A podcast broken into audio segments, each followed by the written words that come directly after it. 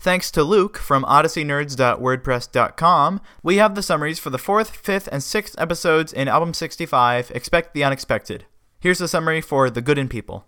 When Olivia Parker makes a bold promise to the drama club about going to a festival, Morrie Rydell decides to secretly test just how far she's willing to go to keep her word. Now, not what I expected.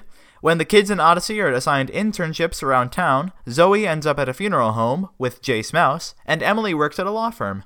Both find their experiences to be far different than they expected. Meanwhile, Jillian looks for ways to sell her jewelry in Odyssey. And last is Divided We Fall.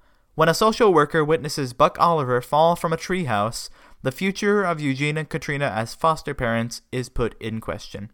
In other news, the third Blackgaard Chronicles book, Crosscheck, is available for pre order from Amazon and Christian book distributors. It'll be released on November 6th. So long to wait.